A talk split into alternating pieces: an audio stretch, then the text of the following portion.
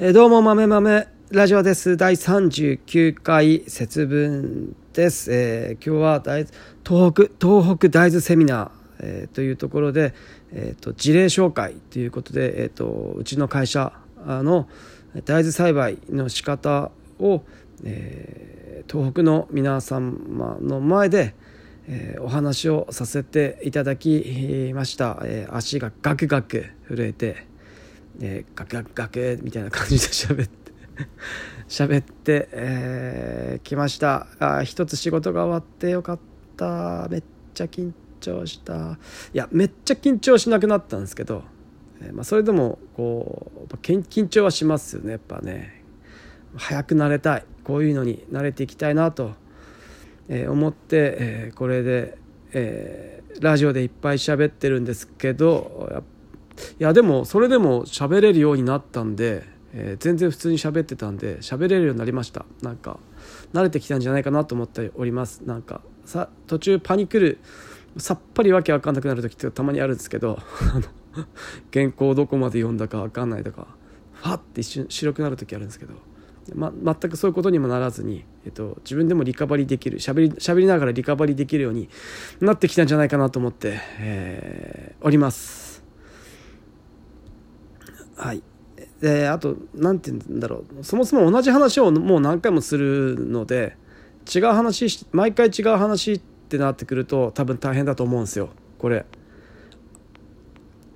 初めて話す話を毎回するっていうのはめちゃくちゃ大変だと思うんですが、えー、僕の場合は大豆栽培、自分でやった大豆栽培の話をするので、新作発表とかではないですよね。今年あったこと、今までやってきたこと、失敗したこと、うまくいったこととかを、えー、とただ時系列で、えー、お話しするだけなので、えー、話せば終わるっていう感じですよね。はい、なんか討論番組とかではないんで、えー、質, 質問がいっぱい来るかなと思ったらそれほど質問も来なくて、あちょっと残念だったなと、あ質問いっぱい来て欲しかったなっていうのはちょっと喋っててあったんですが、えー、みんななんか緊張したのかななんだなんなのかな、ちょっとなんかなかったのが、えー、もうちょっとあってもよかったなってちょっと思ったんですけど、まあいいかまあいいかしょうがないか、ね、とにかく全部お話しさせていただきました。えっと、えーと、とにかく僕はお金を稼ぐことよりも金稼ぐ金にちょっと無頓着で、金稼ぐってことにあんま力入れ自分の欲求がないのがそもそもダメなんですよね。僕の場合は本当はそこに欲求がもっとなきゃいけないんだけど、そこ欲求なくて、どっちかっていうと自由でいたいっていうことの方の欲求の方が強くって、なので、えっと、でもお金って必要で稼がなきゃいけないんで、えっと、でも僕お金稼ぎたいっていう欲がないのがダメなのダメなんですよ。だから、えー、と自由になりたいっていう自分のこうよ一番の欲求、自由になりたいっていう欲求を お, お金を稼ぐっていうのとなんか無理くり結びつけなきゃいけないですよね。どうにか結びつけなきゃいけなくって、この作業が大変なんですよね、多分きっと。そうなんですよ。だからお金を稼げたら自由になるはなるんですけど、そのお金を稼ぐそのその稼ぐ途中の経過も な, なるべくこう永遠の自由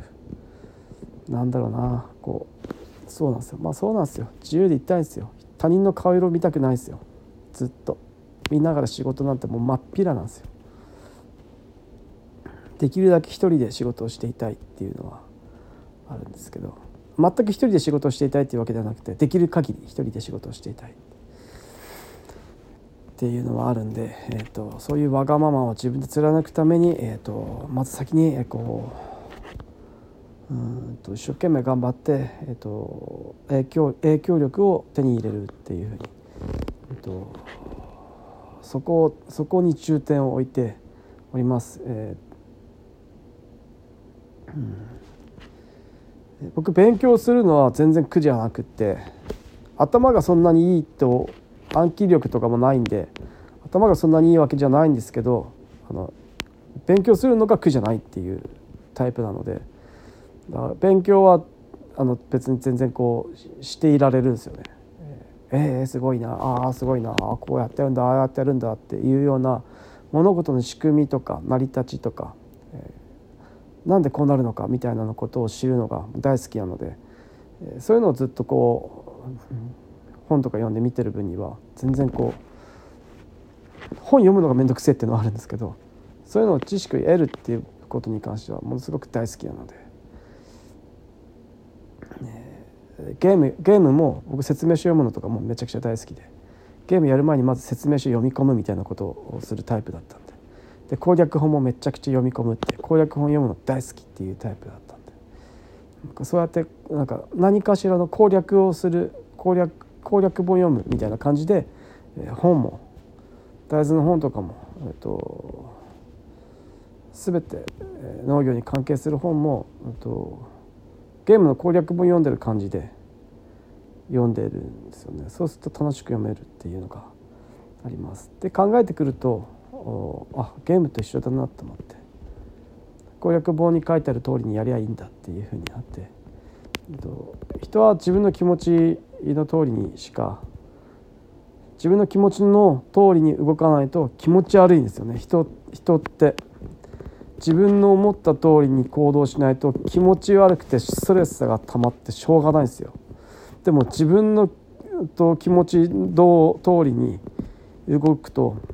世の中みんな自分の気持ちの通りに動いてる人がほとんどなので絶対にうまくいかないんですよ。だってみんな同じことしてるから。人間には癖っていうのがあって、 猫, 猫にも癖があって、猫はあのほらなんか追っかけるでしょ、速い動きのものに。なんかファファってなんか釣り竿の先っちょになんか毛玉みたいなボールみたいなのつけてファーってやると追っかけるじゃないですか。ああいう習性みたいなのは人にもあって、えー、だからこう例えばこう利益、利益をすぐに確定したいとか、えっと、自分の直感は正しいと思ってしまうとか、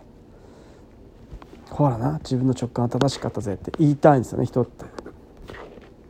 直感なんて当たってるか当たってないかもなんだろうわからないですよね。事実起きてみないと、全てのことは起こってみないとわからないので、起きる前に分かったとかって言っても意味ないんですよね。そんなの意味ないんですけど、それを言いたいんですよね。自分の思った通りだったって言いたいだけなんですよね。そういうのにはまっちゃうとおかしな方向に行っちゃうんですよ。事実見れなくなっちゃうんですよ。自分が正解なんじゃなくて事実があって、その事実はなんでこうなったのかなっていう、えー、と検証とか研究とか、えー、とあなんでこうなったんだろうなって、これを解明していこうっていうのなんですよ。なんかろく出ると思ってサイコロ振ってろく出たイエーイ俺天才じゃないですよね。でもそう思いたいんですよね。人ってそう思いたいので、そこにはまらないようにするっていう、自分の直感を正しいと思ってしまうっていう、その直感は正しいんじゃない、正しい、ただ直感に正しいも正しくもないんだっていうのをまず分からなきゃいけないっていう、そこを、そこを深く理解しなきゃいけないっていうのがあれですよ。でも人って直感の通りに動かないとめちゃくちゃ気持ち悪いんですよね。濡れた服着てるみたいな感じ、めちゃくちゃ気持ち悪い。直感の通りに動かないと、人に命令されるのすごく嫌なんですよね。自分の思った通りに動きたいんです。それができないから仕事でストレス溜まってイライラするわけじゃないですか。で僕はそれ特に耐えられないタイプなので、なので ど, どうにかして他人人からのこう束縛とかから逃れよう逃れようと思って生きているので、えっとうんと会社の束縛からも、会社にいながらも会社の束縛から逃れようと思っているので、そうなったらどうしたらいいかってなった時に、えっと会社でものすごく影響力を得るには会社会社の会社にお金を稼ぐ、会社の会社のお金を自分が稼ぐ、会社を勝たせるみたいなことだと思うので、会社の会社を勝たせるにはどうしたらいいかというと、まあ、売り上げを上げるとか、あと会社に名誉を持ってくるとかっていうことだと思うので、そこに尽力すれば、やることやってれば文句言われないっていう、自由になれるっていう、会社の中でも自由になれるっていう、っていうで。一人でやってるよりも会社でやると影響力ものすごく大きく広がるので、個人でやってると自分の名前が広まるとそれもリスクになってしまうので、会社だと一つ会社の、会社の中の個人だと一つ隠れ蓑に入れるので、だから名前を使わずに、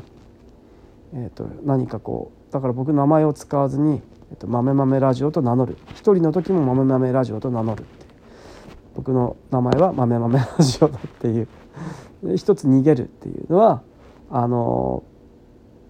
ー、うんとケンスーさんっていう人がそういうことをしてるんですよね。リスク管理ですよね。だから一人なのにホフディランホフディラン二人か一人なのにユニット名ある人なんだっけ、あ ティーエム レボリューションか ティーエム レボリューションみたいな感じですかね。いや違うな、豆豆ラジオは ティーエム レボリューションではないですよ。まあ、でもそういう感じで一人なんだけどユニットユニットなんかユニットっていうかそのうんとそうですね、ユニット名みたいなのをつけると自分のな自分の名前は個人の名前をさらさなくて済むので、えー、一つこうリスクをリスク管理ができるっていうことで自分の名前まあさらしてもいいんですけど、えー、とメインでは豆豆ラジオどうも豆豆ラジオですで、えー、やってるっていう感じです。芸名みたいなもんなんですかね。芸名みたいな源氏名ですわ。源氏名だ源氏名。そうだそうだそれそれそれそれ。っていうことで、えー、とまず一つ仕事が終わってほっとしております。はい。えー、と人の前で何か講演みたいな話をするときはうまいことうまいこと言った話ばっかりすると嫌がられるので、えー、と失敗した話を散々するっていうことが大事だと思っております。